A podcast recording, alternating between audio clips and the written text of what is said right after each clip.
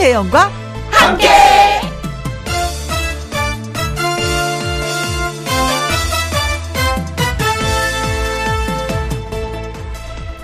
오늘의 제목 먹는 모임의 비밀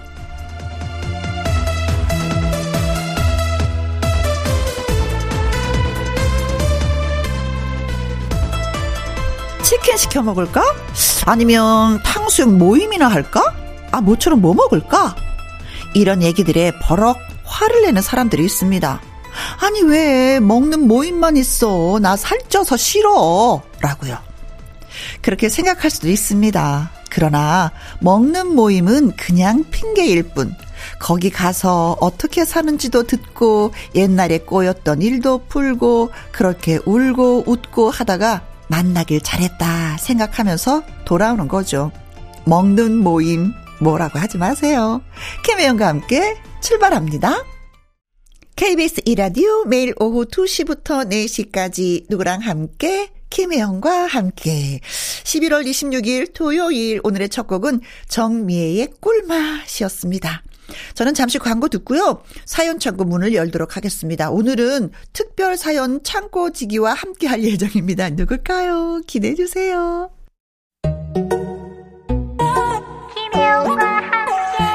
김혜영과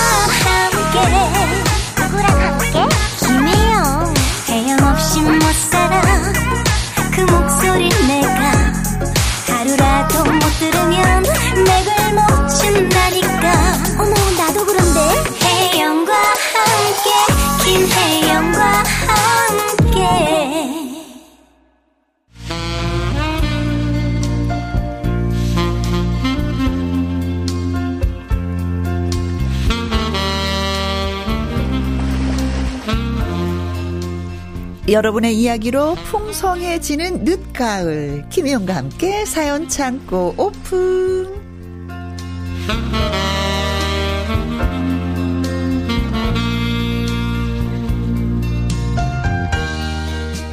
사연 전하기 위해 찾아온 특별 손님을 소개합니다. 유쾌보이, 싱싱보이, 신인선 씨. 어서오세요. 안녕하세요. 안녕하세요. 유쾌보이, 싱싱보이. 언제나 신인선한 트로트 가수 인선이 인사드립니다.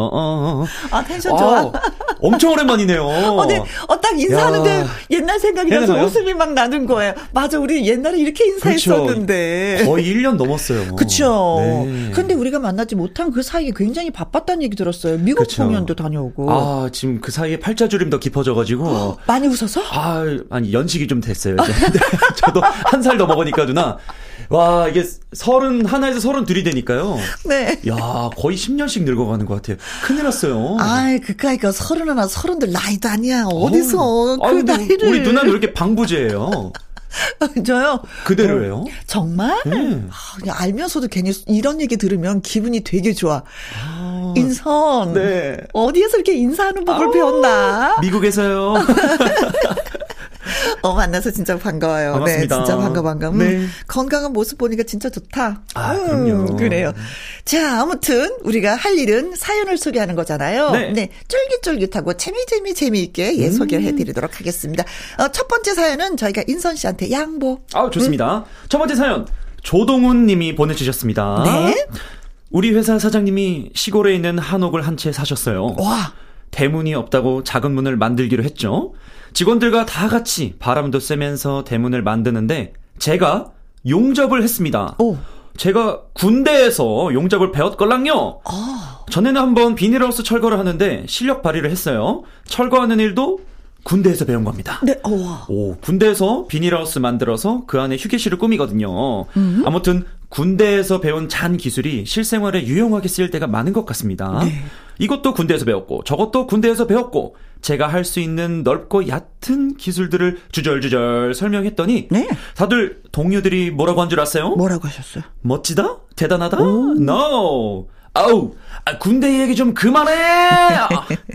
구박을 하는 거 있죠. 음. 아니 별로 얘기하지도 않았는데 군대 얘기가 그렇게 듣기 싫은가요? 조금 서운했습니다. 음. 다음엔 티내지 말고 그냥 기술만 뽐내야겠어요. 오호.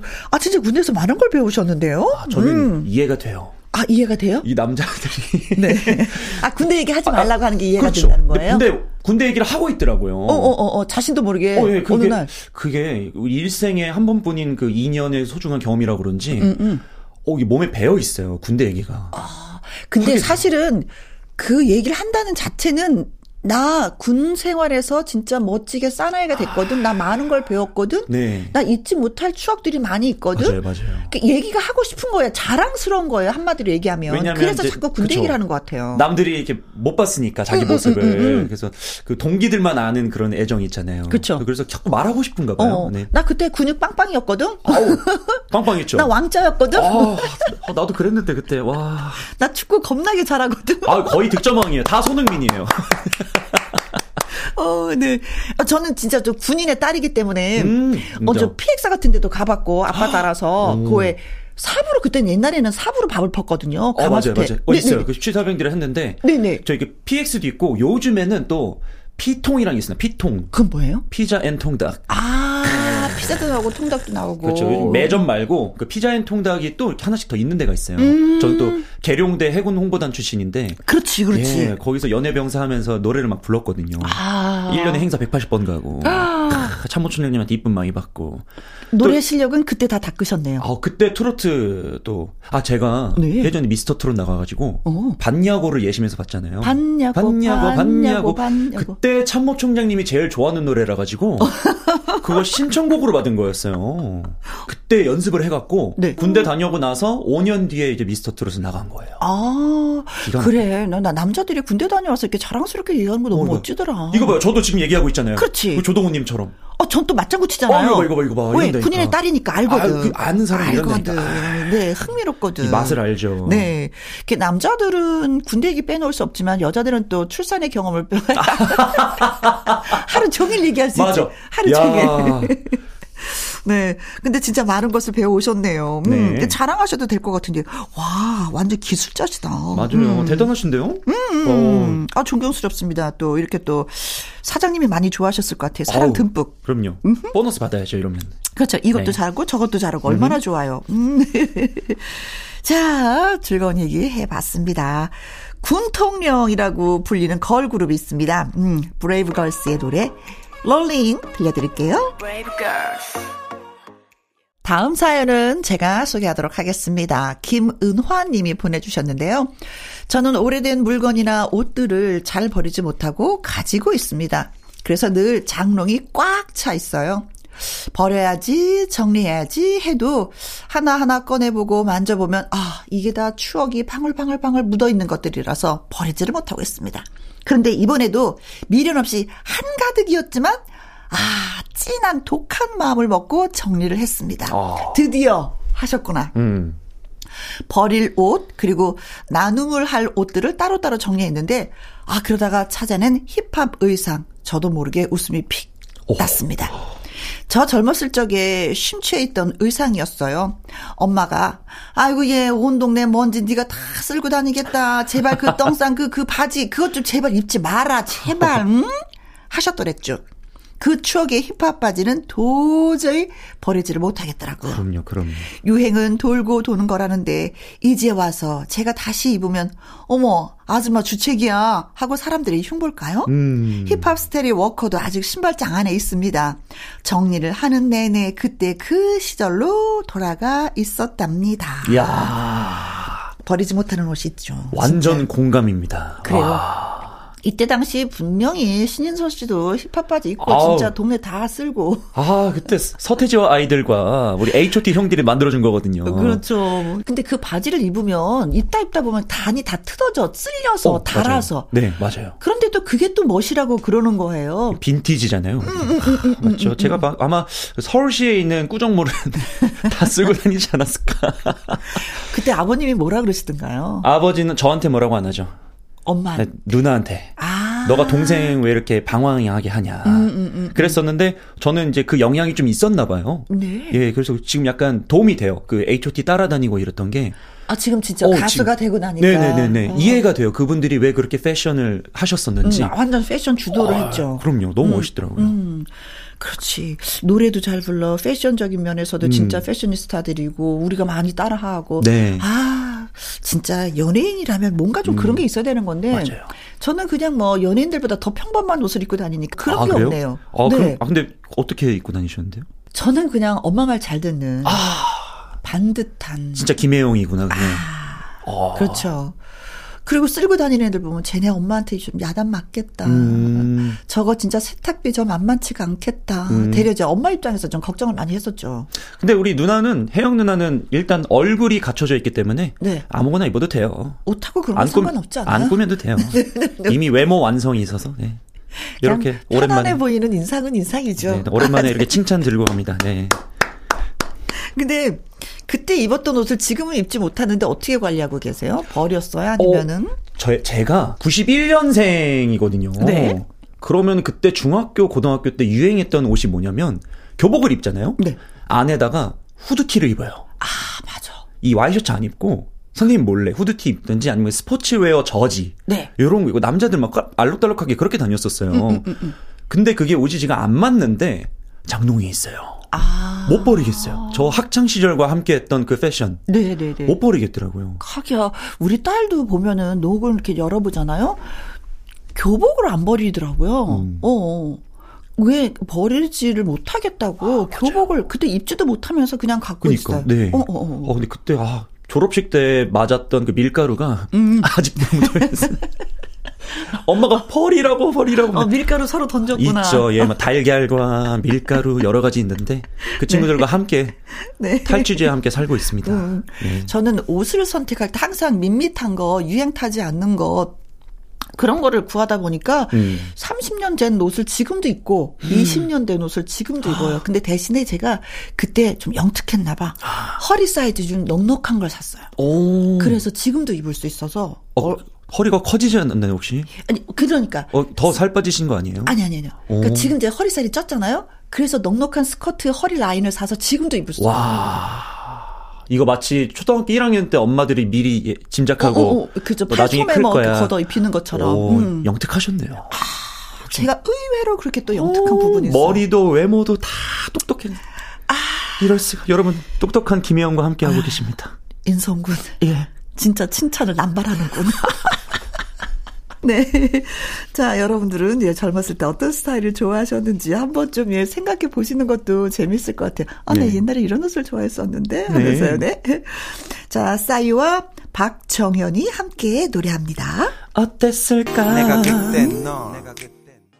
김희영과 함께 사연 참고 다음 사연은 어느 분이 보내주셨나요? 바로 우리 배정식 님이 보내주셨습니다. 네. 자, 지금으로부터 20년 전, 음? 2002년 월드컵이었죠? 월드컵! 음, 저는 아내와 두 아들과 함께 붉은색 티셔츠를 입고 서울광장으로 향했습니다. 어. 오후 6시에 도착한 서울광장은 수천 명의 시민들이 모여들어 북새통을 이루었고, 광장에 있는 축구 경기를 생중계할 대형 스크린과 특설 무대가 설치됐어요. 네. 우리 가족은 힘찬 응원가에 맞춰 목이 쉬도록 대한민국 바바 바바 바 외치면서 열심히 응원을 했습니다. 근데 미국한테 한 골 먹어서 아, 우리나라가 그때. 1대 0으로 지고 있었죠. 가슴이 조마조마했습니다. 맞아 맞아. 미국이 먼저 한 골을 넣었어요. 그때. 네. 응, 맞아. 모두가 하나같이 동점 동점골을 터지기를 열띤 응원으로 펼쳤답니다. 아 이때 진짜 골 먹혀가지고 좀 마음이 아팠었죠. 아, 그러면서 저도 생각해서, 아, 미국이 이렇게 축구를 이렇게 세지 않은데 왜 이렇게 한 골을 어, 먼저 넣은 거야, 진짜. 그러니까, 진짜. 진짜. 그토록 애타게 기다리던 안정환 선수의 동점골이 터졌을 땐 우산과 우이 다 던져버리고 옆에 어. 있는 아내를 언싸고 좋아서 방방 뛰었는데 그런데 끌어안고 뛰고 나서 다시 보니까 아내가 아니고 네. 옆에 있던 웬 아주머니였습니다. 와, 서로 어찌나 민망했는지 맞아. 멋쩍어 하고 있었는데, 옆에서 아내가 제 옆구리살을 꼬집고 엄청 아팠던 이런 기억도 있습니다. 네. 거기다가 네, 점입 가경이에요. 화장실이 가고 싶은데 못 가고 있던 아들 녀석. 음. 바지에 그만 실례를 해버렸다고 울상에 어, 아. 난리 난립니다. 저는 아들에게 아 괜찮아 지금 사람들이 흥분해서 아무도 네가 실례한 걸 몰랐을 거야. 너무 걱정하지 마라. 이렇게 위로해 주었더니 아들 녀석이 안심을 했대요. 네. 어, 정말 단순한 아들 녀석이네요. 자, 2002년은 태어나서 이렇게 마음껏 함성을 지르고 박수를 친 적이 또 있을까 생각이 들 정도로 영원히 맞아. 기억에 남을 멋진 추억으로 가득했습니다. 네. 치킨 안주에 맥주를 맛있게 마시고 골 넣는 장면을 인터넷으로 보면서 새벽녘이야 겨우 잠들었답니다. 음. 20년 전 2002년 월드컵 때 대한민국이 4강 신화를 이루어서 그때 길, 어, 그때를 추억하는 사연을 보내봅니다. 네. 라고 하셨네요. 야.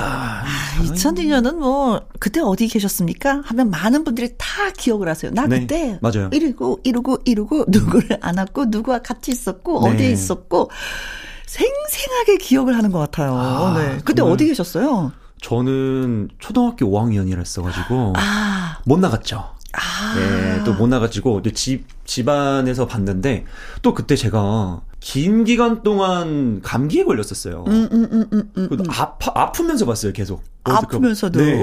딱 4강전 홍명보 선수가 딱 페널티킥 골을 넣었을 때, 네. 4강 진출 딱 됐을 때, 어. 그때 열이 싹 내려가는. 감기도 너무 신기하게 하는. 예, 아, 저는 홍명보 의사 선생님한테 너무 감사드려요. 너무 좋은 기억만 있었습니다. 저는 뭐 한 번은 집으로 사람들을 초대해서 집에서 네. 같이 보고 네.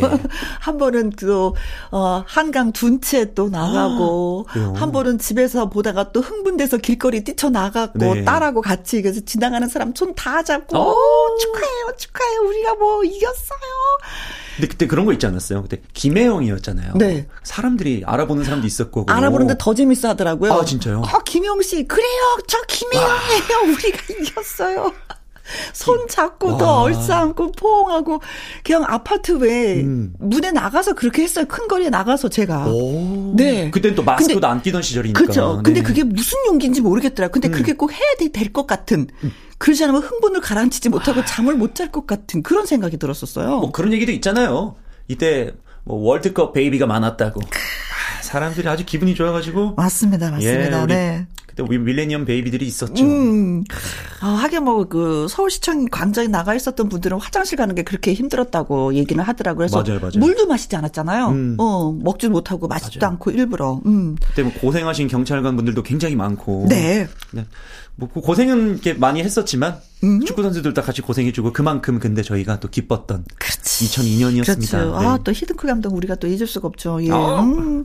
자 카타르 월드컵 이제 다가올 월요일 가나와의 경기가 있잖아요. 오. 자 우리 대표팀 진짜 파이팅 해주시길 바라겠습니다. 네. 한번 해볼까요? 대한민국.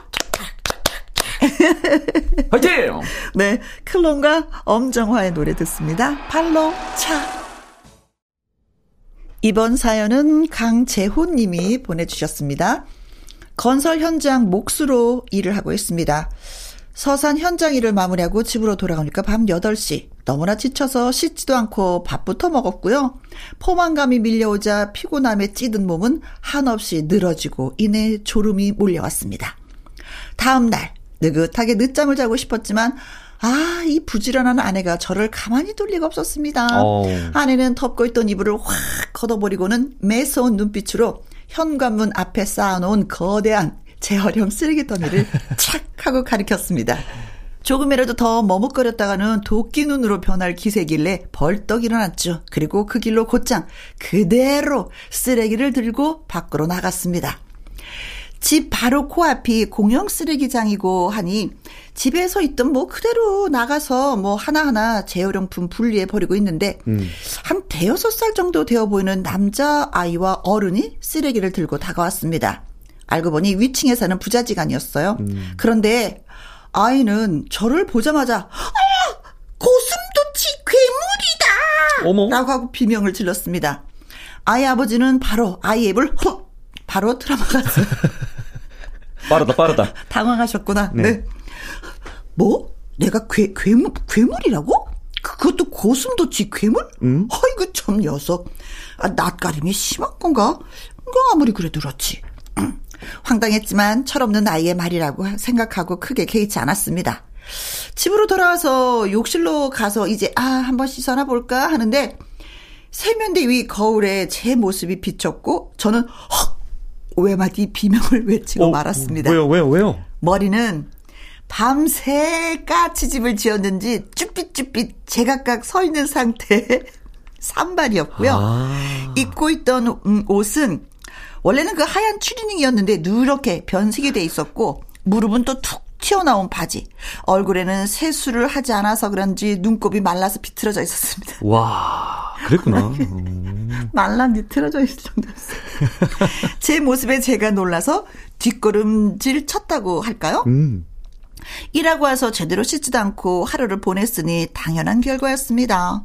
아무리 패션에 신경 안 쓴다고 해도 사람 같이 하고 다녀야 했는데 이제야 저를 자꾸 힐끔 힐끔 봤던 아이의 아버지와 저를 고슴도치 괴물이라고 외쳤던 이웃집 아이가 이해가 가는 순간이었습니다. 음. 그러나 일은 이미 벌어졌으니 나를 고슴도치 괴물로 기억하는 그 아이를 나중에 다시 만나면 괴물 정도는 아니라고 야 나 있잖아 나름대로 멀쩡할 때가 좀 있어 이렇게 말을 해줘야 될까요?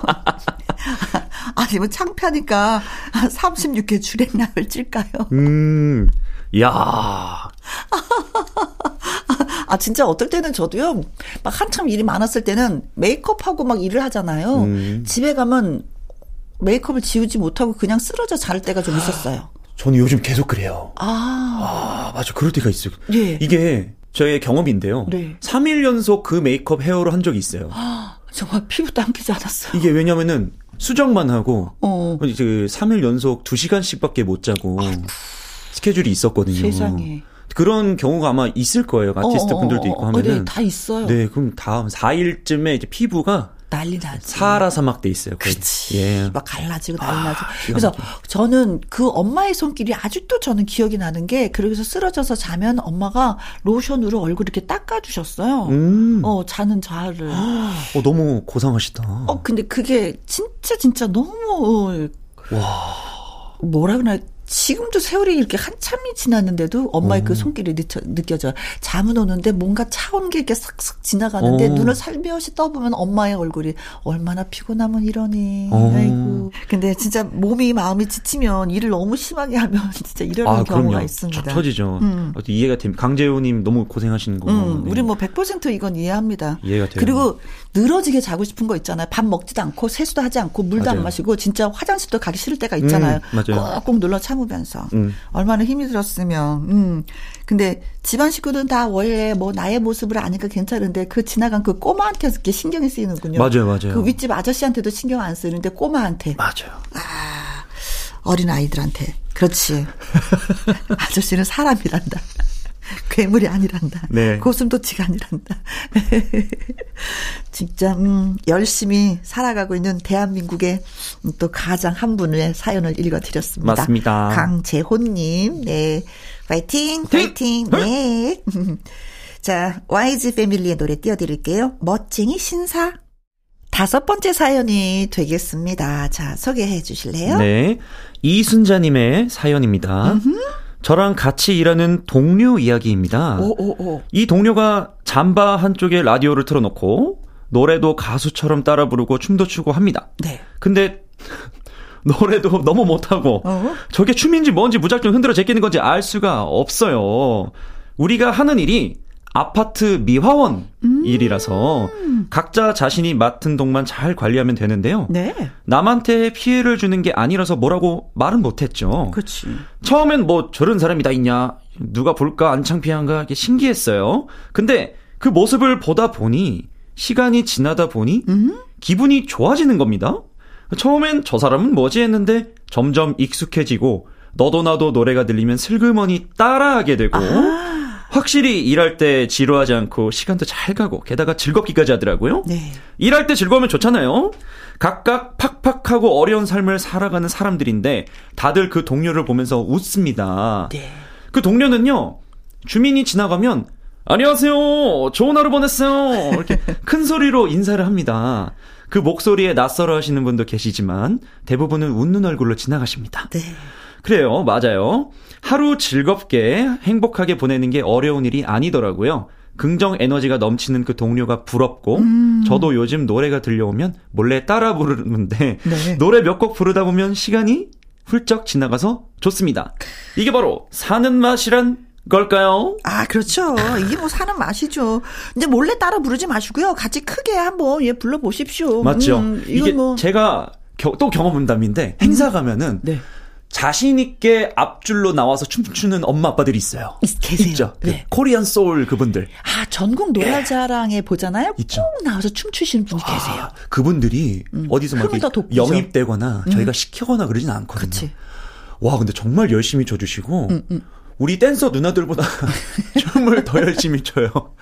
가끔 제가 뭐 제가 오히려 더 민망해지고 죄송할 때가 있는데 네. 어, 그분들 존경스럽더라고요. 네. 아니 그분들이 계심으로 인해서 가수는 더 신나게 노래를 부르는 거고요. 네. 또 방청석에 앉아 계신 분들도 어깨가 더 들썩들썩하는 거고 분위기 업업업 시키는데 그분들이 와. 진짜 큰 역할을 하는데 그렇죠. 바로 그 이순자님의 그 친구 동료도 그런 역할을 하고 계시는 어, 거예요. 그렇죠? 엄청 즐겁게 네. 하시더라고요. 동료한테는 즐겁게 주민들에게는 그렇죠. 또 뭐 인사 말씀 음. 드리면서 어 그래 사는 게 그런 거지라는 것을 뭐 느끼게 하는 그렇죠. 거죠. 주거니 받거니 받거니 주거니. 네. 맞죠. 아파트 미원이신데 음? 우리 마음까지 청소를 해주시는 분이네요.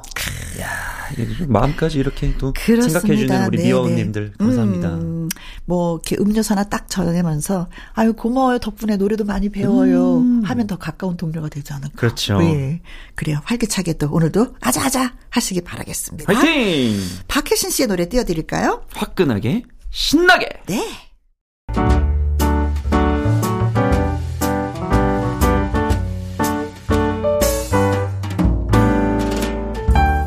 김희용과 함께해서 드리는 선물입니다. 편안한 구두 바이네르에서 구두 교환권, 발효 건강 전문 기업 이든 네이처에서 발효 홍삼 세트, 주식회사 한빛 코리아에서 eyelash magic tall lash, 건강한 기업 H&M에서 장건강식품 속 편한 하루, 청소이사 전문 영구 크린에서 필터 샤워기. Inner beauty 브랜드 올린 아이비에서 inner beauty 피부 면역 유산균.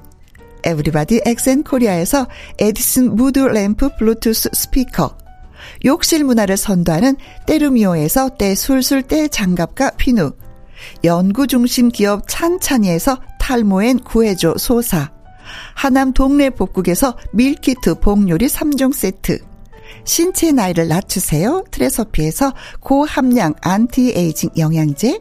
산삼 순백에서 지리산 산양 산삼 순백 프로 건강식품. 블라인드의 모든 것 월드 블라인드에서 교환권. 하루 온종일 따뜻한 지엘 하루 온팩에서 핫팩 세트.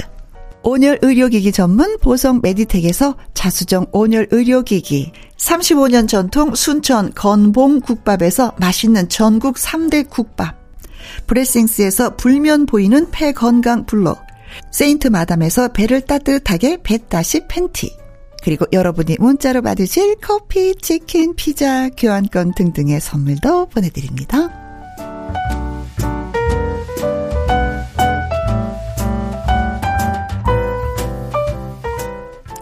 KBS 이라디오 김희영과 함께 1부 마무리할 시간이 됐습니다. 사연이 소개되셨던 조동훈님, 김은화님, 배정식님, 강재호님, 이순자님에게는요, 음. 속눈썹 영양제, 그리고 풋크림, 어, 발 보들보들하게 관리하시라고, 예, 발크림 보내드리도록 하겠습니다. 음흠. 자, 사연 참고 함께 하셨는데 어떠셨어요? 아, 늘 김혜영과 함께 참여하는 거지만, 네. 시간이 금방 갑니다. 벌써 가버렸어. 아, 거의 네. 과속, 과속했어요. 과속했어요. 너무 즐거웠고요. 네, 네. 미국도 제가 막 여러 군데 다녀왔었는데, 음. 역시 이게 혜영 누나가 있는 한국이 좋다. 네, 저는 뭐 네. 우리 대한민국 선수들이 뛰는 만큼 네. 열심히 뛰고 있지만 아. 우리 혜영 누나가 늘 이렇게 라디오에서 아. 띄워주셔가지고 네. 전늘 즐겁게 듣고 지내고 있습니다. 아이고, 고맙습니다. 네. 네. 자, 그래서 저희가 준비한 노래가 신인선 씨의 개나리 사랑이에요. 음, 네. 네. 자, 이 노래 듣고 2부 연예계 팩트 체크로 다시 돌아오도록 하겠습니다. 인선 씨 정말 많이 고마웠어요. 아, 감사합니다. 네. 또 만나요. 네.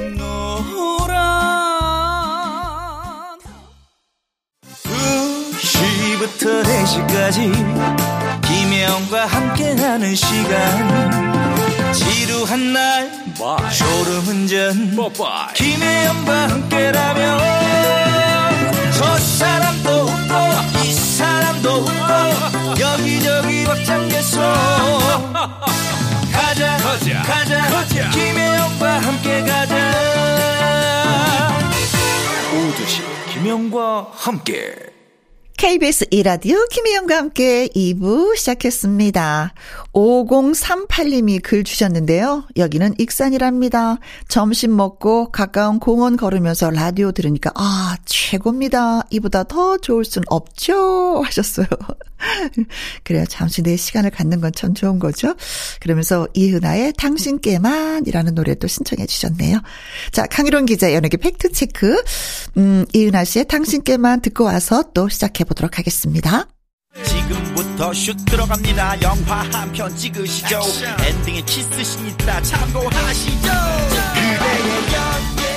호기심 가득 연예가 소식 한 번의 핵심만 정리해 드립니다. 연예계 fact check.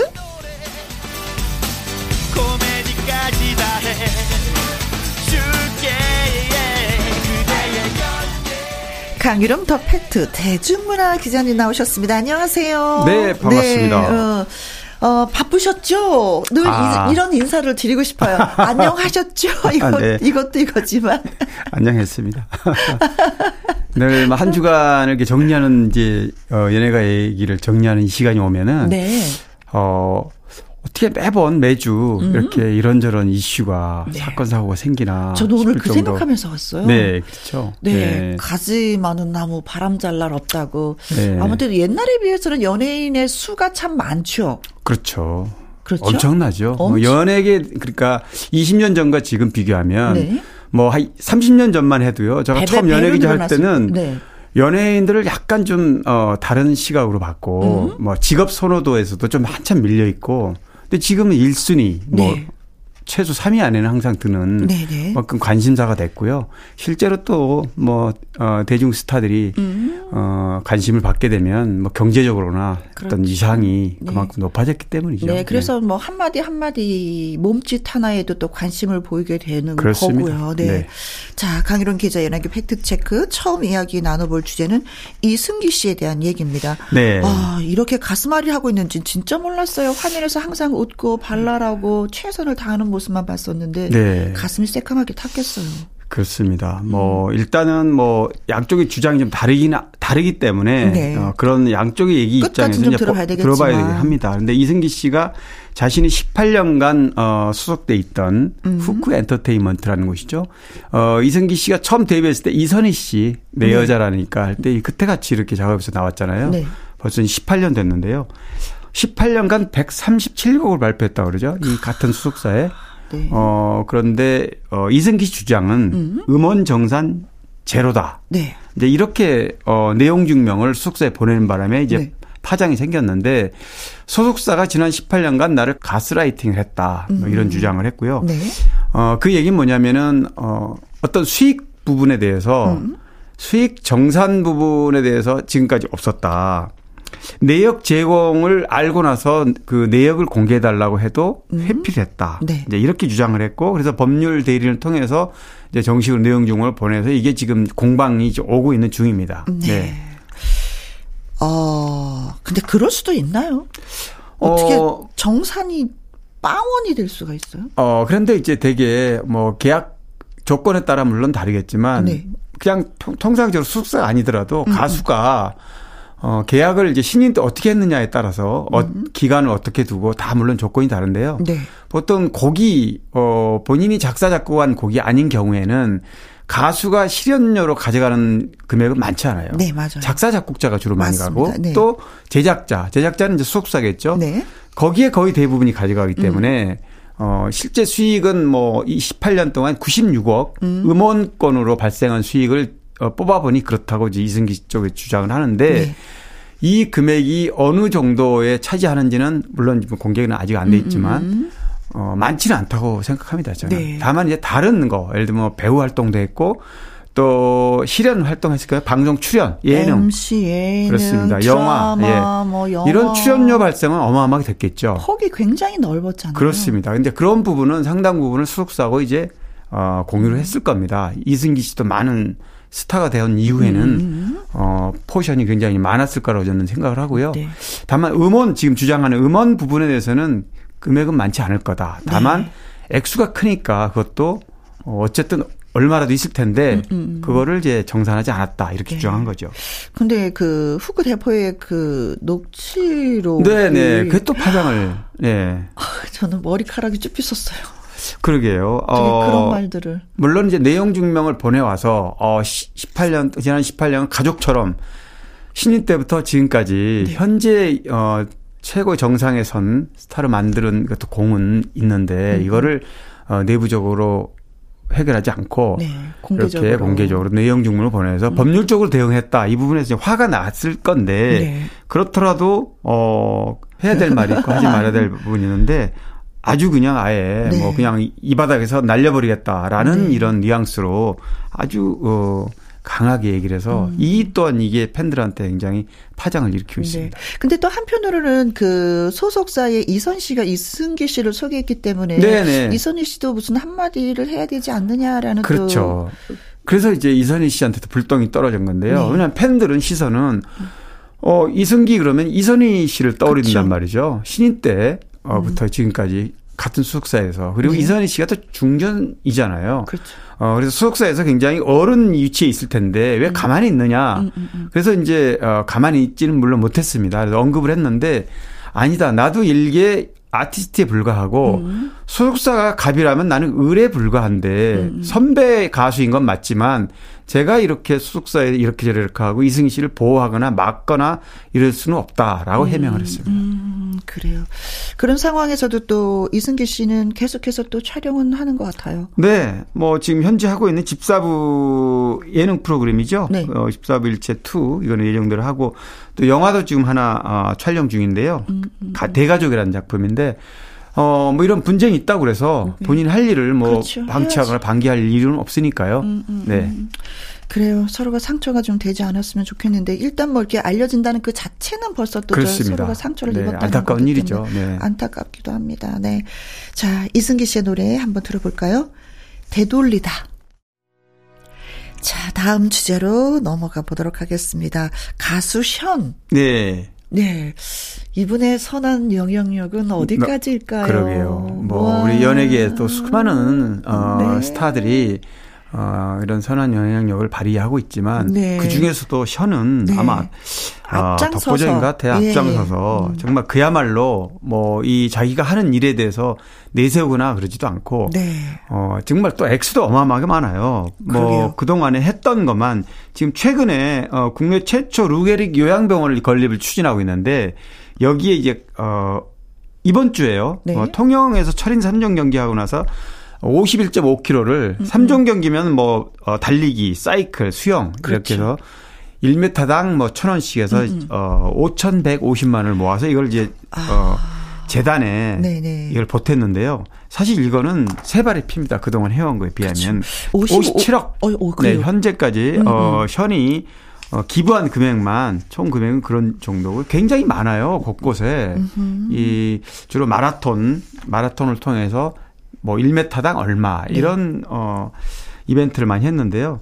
루게릭 병원 걸림만으로도 이미 5억 정도를 본인이 보탰고요. 벌써. 예, 이번 주에 5, 5천만 원은 뭐 가장 최근 일이고. 네. 그래서 2016년에도 뭐 한 8년 전인가요? 어, 음. 6년 전이죠. 국내 최초 어린이 재활병원 완공했을 때 이 당시에도 네. 어, 어, 기여를 많이 했습니다. 음. 그래서 지금 현재 그 본인이 이거 루게릭 병원을 추진하고 있는 승일 희망재단에서 하고 있는데 여기 공동 대표로도 맡고 있고요. 네. 그러다 보니까 아무래도 이제 정부에서도 네. 아 이런 어 좋은 일을 정말 어 연예인이 네. 아무런 대가 없이 이렇게 하는 거에서 그 벌써 10년째 이렇게 하고 있는 거거든요. 2012년에 처음 어 시작을 해서 지금까지 10년째 하고 있는데 네. 정부 차원에서 음. 어, 지난 21일 날이죠. 정, 어, 국회에서 네. 중증 희귀질환 치료 지원 강화를 위한 정책 간담회가 있었는데 음. 앞으로 2년 동안 이 루게릭 어, 환자 건립에 필요한 금액이 한 120억 정도 든다 그래요. 120억. 땅값하고 건축비 해서. 그래서 순차적으로 네. 정부에서도 지원하겠다.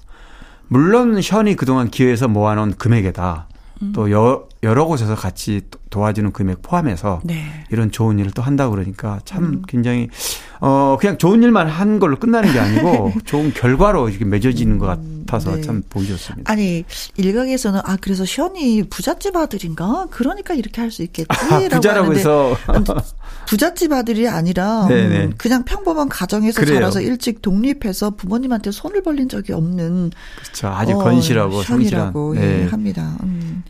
진짜 이 루게릭병이라는 게 진짜 한 번 앓게 되면은 참 네. 힘든 일이거든요. 그렇죠. 24시간, 못, 네. 24시간 누군가가 옆에서 도와줘야 맞습니다. 되는데 이런 네. 병원 자체가 없었다는 게 참 가슴이 아팠었나 봐요. 그렇죠. 음. 이 희귀 질환은 걸리면 어, 완치가 되기 어렵기 때문에요. 네. 그래서 이런 그 이런 병원이 걸리도 음. 잘 보호하고 관리하고 음. 이렇게 할 수 있으면은 뭐 그런 분들은 너무나 희망이라고 할 수 있는 거죠. 그렇죠. 음. 자, 그래요. 음, 음, 션에게 늘 박수를 보냅니다. 네. 음, 아유, 이제 뭐 션뿐만이 아니라 싶어요. 아내 되시는 분들도 그렇죠. 아, 내 되시는 같이 분들 그렇게 하죠. 네. 예, 같이 한 마음으로. 근데 그런 것도 참 맡기가 힘들거든요. 누군가가 아니 여보, 내 살림 좀 해야지 되는데 그거 이렇게 이렇게 쓰면 이거 어떻게 이런 그렇죠. 얘기 분명히 할 네. 수가 있을 텐데 어찌 두 부부는 서로가 닮았는지 한 마음이기 때문에 음. 이부 이런 경우에는 네. 가능하라고 봅니다. 네. 그래요. 네. 아주 고맙습니다. 그리고 감사합니다. 네. 정동원과 박지원이 함께 노래하는 Love Actually 듣습니다. 강유론 기자의 연예계 팩트체크. 이번에 이야기 나눠볼 주제는, 그래요. 진짜. 트로트 가수들의 그 행사, 행사 페이가 페이. 네. 고공행진 엄청나죠. 예, 예, 네. 근데 그게 또 다는 아니고 몇몇 그렇습니다. 사람이 네. 또 그렇더라고요. 사실 그 행사페이는 음. 뭐 가수들끼리야 서로 다 아는 얘기지만 음. 어 보통 어 30년 40년 이렇게 오랫동안 인기를 차곡차곡 쌓아서 그 페이가 네. 이제 뭐 500이다, 뭐 700이다, 1000이다 이렇게 올라가게 돼 있었고 그렇죠. 지금까지 그렇게 유지가 됐는데 룰, 룰 같았었죠. 그렇죠. 음. 이게 하루 아침에 어떤 몸값이 이렇게 뛰거나 그럴 일은 없었단 말이죠. 네. 근데 이제 미스 미스터 트롯이에서 신예 스타들이 워낙 인기를 어 폭발하다 보니까 네. 어뭐 행사라는 게 주로 지방 뭐 지자체 행사라든가 음. 아니면 어뭐 기업에서 큰 많은 사람들 모아놓고 네. 인기 스타를 불러서 이제 행사에 뭐 또 분위기를 그렇죠, 그렇습니다. 뭐. 그래서 그만한 효과를 보기 때문에 이제 고액의 개런티를 주고 어 행사를 초대하는데 네. 워낙 그 신예 스타들의 인기가 폭발하다 보니까 기존에는 뭐 한 천만 원 선이면 굉장히 고액이었어요. 네네. 한 3, 4년 전만 해도. 그렇죠. 물론 그 이상도 있었지만. 그런데 지금은 뭐 천만 원은 기본이 됐고요. 어, 어 뭐 수천만 원. 네. 뭐 금액을 제가 말씀드리긴 뭐하지만. 그래서 지방에서 어떤 행사를 크게 하나 하려면 네. 보통 3천 명, 5천 명 이렇게 모이는 자리에서 어, 스타 한 명, 스타 가수, 트로트 가수를 부르면 뭐 3천, 4천만 원 이렇게 한 사람한테 이렇게 하다 보니까 과거에는 뭐 6천에서 1억 정도의 전체의 네. 어, capa를 가지고 행사를 진행할 1억 다할 수 있었던 건데 되었었는데. 이제는 안 됩니다. 그리고 어. 1억이면은 뭐 한 10명 정도 불렀다면 지금 네. 한 서너 명 부르면 끝이에요. 음, 음, 음, 음, 그래서 이게 무슨 말을 뭐 어떤 얘기냐면 아까 말씀하신 대로 전부 그런 건 아닙니다. 그것도 네. 사각지대가 있어요. 그렇지. 인기가 올라가면서 어, 시니스타들 인기가 올라가면서 같이 덩달아 상승한 건 맞는데 불과 몇 명의 기성 스타들은 같이 어 몸값이 올라갔지만 네. 중간에서 아래는 거의 갈 곳이 없는 상황이 됐어요. 아주 네. 아주 없어져 버렸어요. 왜냐 무대 자체가 10명 갈 곳에 서너 명밖에 못 가니까 네. 6명은 벌써 자리가 없지 않습니까? 네. 이제 이래서 굉장히 어 참 아이러니인데 음. 트로트 가수들이 몸값이 올라온 거에 박수를 쳐야 되는데 네. 박수 치는 게 아니라 이제는 그 몇몇 사람들만의 그렇습니다. 네. 그래서 이것도 시장의 원리잖아, 이것도. 그렇죠. 수요 공급이기 때문에 네. 뭐라 할 수는 없습니다. 그런데 제가 하나 예를 든다면 네. 미사리 카페가 예전에 한 20년, 25, 6년 전에 어마어마했죠. 많을 때는 30곳이 넘었어요. 네. 근데 그때 왜 미사리 카페가 이제 하나, 두 개밖에 없거든요, 현재. 음, 한두 개가 성공을 하니까. 네. 네. 가수들이 막 너도나도 거기 가게 됐는데 몸값이 처음에는 3, 400이면 됐던 게 나중에 3, 4천으로 뛰었단 말이죠. 네. 뭐한 달 페이가. 아, 그래서 한동안은 커피값 어우 너무한데 심한데 뭐하러 굳이 거기 가서 커피를 그렇습니다. 마셔 이런 네. 얘기를 많이 했었어요. 뭐 시내에서 커피 한 잔에 천 원이다 그러면 거기는 만 원, 이만 원이었으니까. 네, 네, 네. 그래서 결국 어 가수들이 올려놓은 몸값 때문에 결국 가수들의 설 자리가 다 잃은 겁니다. 미사리, 미사리 카페 그렇잖아요. 그렇죠. 그게 하나의 어 사례가 된 건데 지금 트로트 가수도 이런 우려의 목소리가 나는 이런 부분이 있어요. 음, 음, 음. 왜냐하면 가수들이 해야 될 무대는 한정이 돼 있는데 그렇죠. 이런 식으로 몇 사람이 이렇게 다 페이를 독식을 하게 되면 음. 전체가 무너지는 건 시간 문제라는 거죠. 음. 네. 이것도 또 안쓰러운 얘기인데. 네. 그렇죠. 아, 그러다가 본인 스스로가, 아, 네, 출연료 개런티를 좀 약간 좀. 그럴 수는 또 없죠. 깎겠습니다. 이거는 또. 네. 어찌 될지. 참 안타까운 일인데 아마 이게 뭐 정반합이라는 세상 이치처럼 음. 이렇게 어떤 문제가 생기면 또 아마 조율이 돼서 네. 어떤 답을 찾지 않을까 저는 뭔가 하나가 정리가 되고 그렇습니다. 네. 네. 아니 진짜 이게 중견 가수분들 이렇게 얘기를 들어보면 진짜 설 자리가 없어서 그러게요. 이게 너무 너무 힘들다라는 얘기 너무 하셨더라고요. 기형적으로 이렇게 불균형이라는 네. 얘기죠. 코로나 때도 힘들었는데 이제 코로나 약간에서도 행사가 있는데 그 행사에서도 제외돼 있는 네, 네 상황이기 네. 때문에 그렇죠. 그렇다고. 근데 그 진짜 그 캐런티를 받는 분들이 이제 막 신인이잖아요. 그렇죠. 그러니까 거기에 대해서 더 상처를 많이 받더라고요. 상처를 받고 또 뭔가의 박탈감을 느끼고 네. 30년 했던 활동했던 가수들이 뭐 아예 무대가 없, 없는 경우가 허다하거든요. 네네 네. 네, 그렇습니다. 근데 그 신인들이 본인들의 노래를 부르느냐 또 아니 그 선배들의 노래를 커버송이죠. 네. 네. 그러니까 더 많이 힘들어하는 것 같습니다. 음. 자, 아무튼 이렇다는 예. 네, 이런 일도 있으니까 있다는 걸 네, 네. 여러분께 말씀을 드리겠습니다. 대구에서요 0539님이 노래 도 신청해 주셨습니다. 진시몬의 너나 나나 강희롱 기자의 이런 게 팩트 체크 다음 이야기는요. 음. 청취자 여러분의 또 질문을 받는 예, 순서가 되겠습니다. 수혜 씨 요즘에 어떻게 지내는지 드라마나 영화 계획은 없는지 궁금합니다 하셨어요. 아, 아. 네. 어, 수혜 씨는 뭐 결론부터 얘기하면 지금 이제 새 작품을 찾기 위해서 네. 아, 찾고 있다가 오시면 되고요. 최근에 신생 매니지먼트로 이적을 했어요. 그런데 다양한 형태로 이제 활동을 해발, 아, 준비하고 있는 걸로 저는 알고 있고요. 네. 쇠 씨가 데뷔가 99년 학교 투로 데뷔를 했어요. 뭐 꽤 오래됐죠. 벌써 20년. 그렇죠. 아, 벌써 그렇게 됐나 싶을 정도인데, 음. 어, 지금 나이가 이제 43, 어, 벌써 나이 그렇겠어요. 네. 99년에 데뷔했어요. 더 우아하겠다. 네, 아, 네. 이 네. 나이면은 어, 여성이. 어, 데뷔는 이제 학교 투로 KBS 드라마로 했고, 어, 수혜 씨가 굉장히 이미지가 네. 어, 아주 고급 지다라고 네네네. 표현을 해야지 되나요? 네, 그렇습니다. 네, 뭔가 좀 예, 네. 우아한 부분이 그렇죠. 많고요. 음. 어, MBC 주말그 맹간의 전성시대에서 뭐 조연, 비죽는 조연을 맡았고 그리고 러브레터라는 어, 드라마에서 여의사로 첫 주연을 맡았어요. 네. 그게 이제 뭐 어, 2000년대 초반이니까 음. 어, 그리고 나서 이제 수혜 씨 그러면 딱 상징적인 작품이 님은 먼 곳에라는 음. 영화죠. 네네네. 그게 2008년이에요. 어, 뭐 2008년이니까 뭐 10 한 4년 전? 그렇지. 아, 근데 엊그제 같아요. 저는 이 영화를 보면 수혜 씨가 그 베트남 전쟁 때 파병 병사 남편 찾으러 가서 어. 그, 아, 정말 노래하고 춤추고 네. 이런 장면들이 기억, 기억나는데, 어, 이 바로 말씀드린 님은 몽고사는 이 작품 통해서 수혜 씨의 존재가 확실하게 부각이 됐고, 음. 대종상, 영평상, 부일영화상, 네. 여우주연상, 근데 제가 이렇게 수혜 씨 자료를 쭉 훑어봤는데 그 다작을 하는 편은, 편은 아니에요. 아니에요. 네, 네. 그래서 1년에 뭐 한두. 작품을 하는데 네. 근데 상은 어마어마하게 그렇습니다. 받을 상은 다, 다 받았어요. 몰아치기로 다 받았죠. 네네네. 그러니까 의미 있는 상을 나름 네. 다 받았다고 봐야죠. 영화나 드라마가 다작이 아닌에도 네네. 아님에도 불구하고 그렇게 많은 상을 받을 수 있을까? 그러니까 어떻게 보면 그 작품을 고르는 데 있어서 굉장히 신중하다는 거죠. 것을 네. 느낄 수가 있었어요. 드라마 중에는 이제 뭐 또 아주 또 상징적인 작품이 야왕이라는 드라마, 주다해란 그 드라마에서 굉장히 좀 인상적인 연기를 펼쳤는데. 네. 2013년, 2016년까지는 꾸준히 드라마를 매년 이렇게 1, 2년에 한 번씩은 작품을 하다가 네. 한 5년 정도 공백을 가졌어요. 2016년에 우리 집에서 하는 어 남자라는 작품 한 이후에 네. 그리고 작년에 이제 공작도시라는 드라마를 했는데 그렇게 어 부각된 작품은 아니고요. 아니고.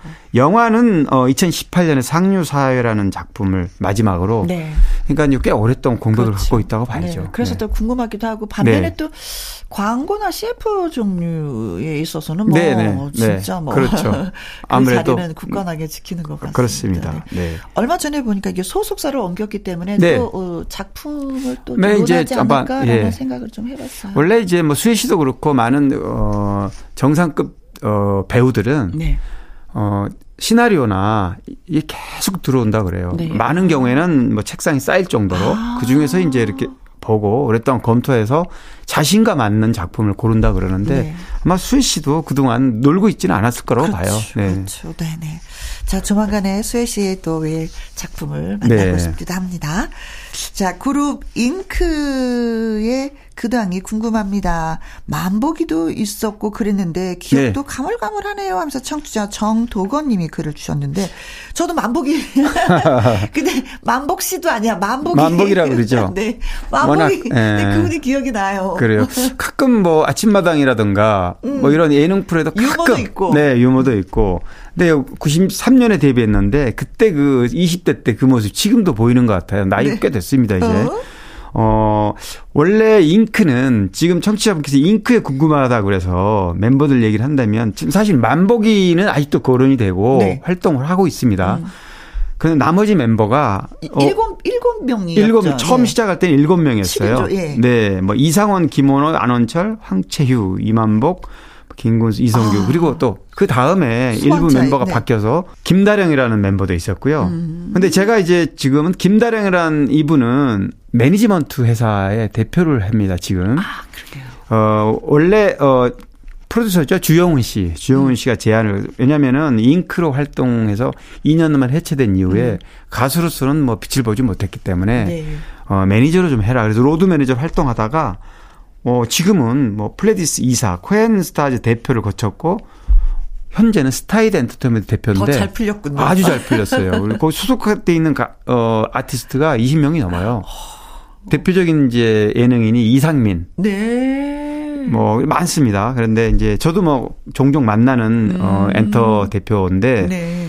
말씀하신 대로 더 잘 풀렸어요. 가수 네. 활동 때보다. 네. 그런데 어, 이만복 씨에 대해서 좀 궁금할 텐데, 이만복 씨는, 어, 주 활동 근거지가 의정부예요. 지금 음, 음, 현재. 음, 음, 저도 뭐 소식을 종종 듣고 있는데, 네.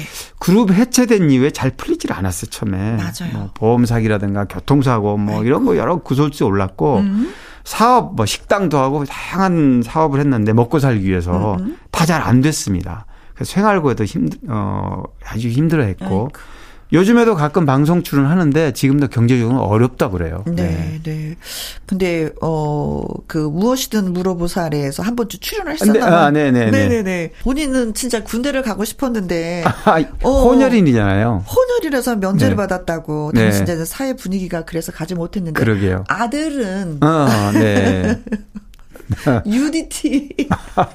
자기가 못 간 군대를 네. 한을 거기다가 풀었네요. 네, UDT. 가라고 하니까 아들이 무섭다, 네, 무섭다. 네, 해병대 가라. 그러니까 이제 아주 센데 자기가 못 갔으니까. 네네. 네, 네, 네. 그런데 보내려고. 그러게요. 음. 자, 아무튼 좀 행복하게 잘 살았으면 지금도 좋겠습니다. 보면 굉장히 활발하고 그 모습 그대로예요. 성격이, 성격이 워낙에 좋아서요. 네, 맞아요. 부침성도 부침성 있습니다. 예, 네. 그냥 입 다물고 옆에 가만히 있으면 왜 그러세요? 안녕하세요. 그래요. 먼저 말을 거는 스타일이어서 네. 참 입담이 참 좋죠. 네. 음, 네. 자, 두 분의 소식을 들려드렸습니다. 강일롱 기자의 연예계 팩트체크. 애청자 여러분이 궁금해 여기시는 연예계 소식이나 강 기자님에게 묻고 싶은 질문을 홈페이지 게시판에 올려주시면은요. 이 시간에 소개되신 분들에게 저희가 선물 보내드리도록 하겠습니다. 오늘 소개되신 조혜경님, 정도건님에게는 떡 뒤순 세트 쿠폰 보내드릴게요. 자, 그리고 예, 궁금해 여기셨는데 잉크의 노래 띄워드리겠습니다. 그래, 이젠. 나의 히트곡, 나의 인생곡, 가수의 근원과 함께 히트곡 당시 비하인드와 사연을 듣는 시간이 됐습니다.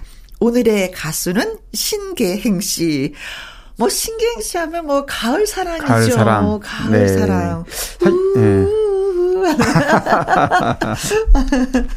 잠깐만 노래 부르시면 약간 참으시고 아 그래요 이 가을 사랑 신계획 씨 노래를 어 벌써 한 달 전부터 한번 네. 여기 제가 좀 소개를 해볼까 그랬는데 아, 다른 거 급하게 이렇게 해야 될 게 많아가지고 음. 왜냐하면 가을이 이제 며칠 안 남았어요. 오늘 26일이니까 이제 나흘 남았네요. 사실 뭐 소설이 지났기 때문에 소설은 네네. 눈이 내린다는 게 그러니까요. 예, 지나서 진짜 뭐 네. 뭐 이제 겨울이라고 표현해야 되는데 맞아요. 예, 그래서 날씨가 따뜻해서 이 가을 정말 끝자락인데 음. 어, 가을 사랑 사실 가을 그러면 늘 가을이 떠나갈 때쯤 되면 그 아쉬운 뭐 이별의 사랑 어? 그렇죠. 아유.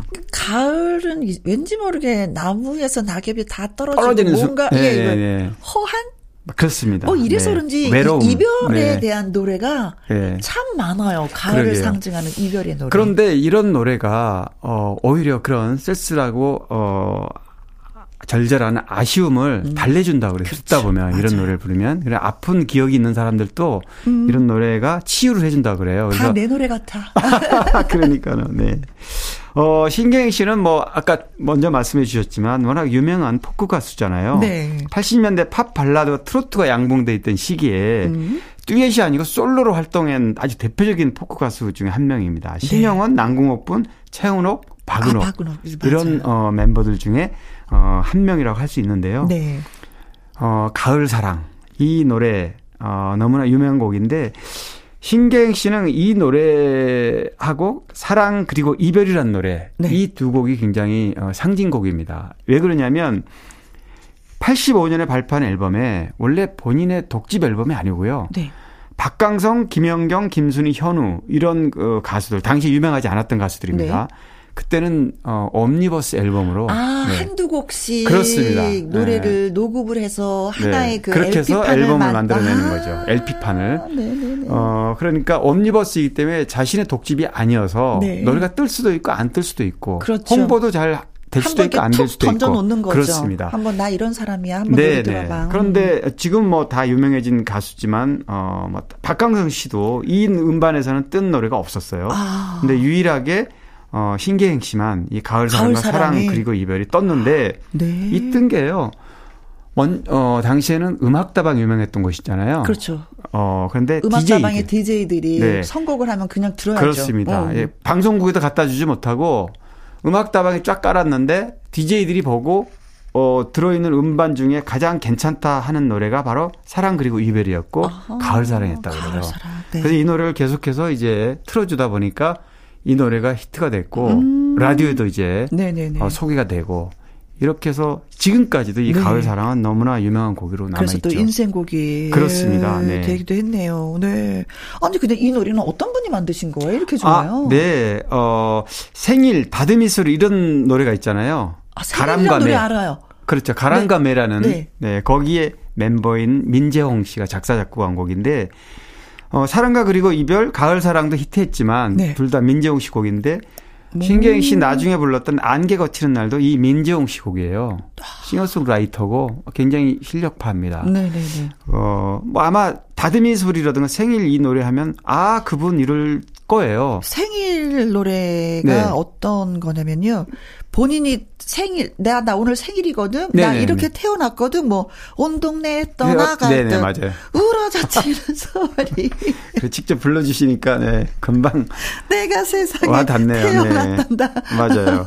그 노래 그러면 아 그 노래 그럴 건데. 그렇죠. 네. 네. 근데 이 behind가 있어요. 제가 이제 신계행 씨와 통화를 해봤는데 이 노래가 히트기 전에 때는 이 가사를 보면요. 네. 동시 같아요. 아주 단순해요. 그래서. 어, 지금은 이 노래가 리듬과 가사를 음미하면서 들으면 굉장히 음. 절절한 부분이 있는데 네. 당시에는 초등학교 동 초등학생들이 보면 동시 같아서 싫었다 그러죠. 아 가을아 가을 오면 가지 말아라. 네. 가을 뭐 단순한 어. 단어가 반복이 되거든요. 네, 네. 가을이 네. 많이 들어가요. 진짜 맞아요. 이 노래는. 그러다 보니까 이제 그랬다 그러는데 그리고 별로 그렇게 여기에 애정도 없었다 그러죠. 신계행 씨는 왜 그러냐 그랬더니 인재홍, 어, 민재홍 씨가 아, 정말 이 노래 좋은 노래니까 이 어. 목소리는 또 신계행 씨 당신밖에 없으니 꼭 불러라 이렇게 권유했는데도 아, 이게 가사가 이게 좀 유, 가사도 많은 첫 번째 안 들었고. 아, 뭐 네, 이러셨구나. 네, 옴니버스에 그냥 어 그냥 낑겨 들어가는 듯한 느낌이었고 음. 그래서 뭐 노래도 별로 하고 싶은 생각도 없었고 지금 얘기가 그래요. 그래서 어. 나중에 결혼해서 그러셨구나. 아이를 낳으면 아이 우리 아이가 어. 우리 엄마도 이런 노래 음반도 냈다. 이런 걸 한번 남기고 싶어서 불렀다 그러니까 참 어. 노래 그런데 히트. 네. 그런데 히트를 해서 아직도 신계행 신계행 그렇죠. 하는군요. 인생곡으로 남아서 평생을 음. 이 노래로 어, 사람들에게 이름이 오르내리고 있는 거죠. 네.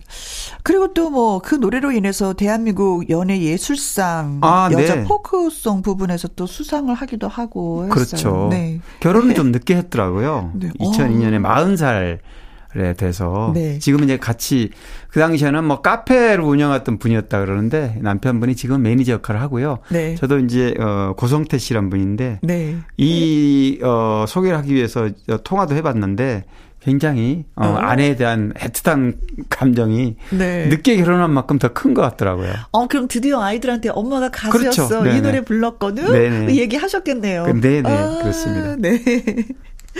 자, 고맙습니다. 네. 자, 신갱의 가을 사랑 들으면서 강희론 기자님과 또 다음 주에 만나요 하고 인사를 드려야 될 것 같습니다. 벌써. 응, 벌써. 네.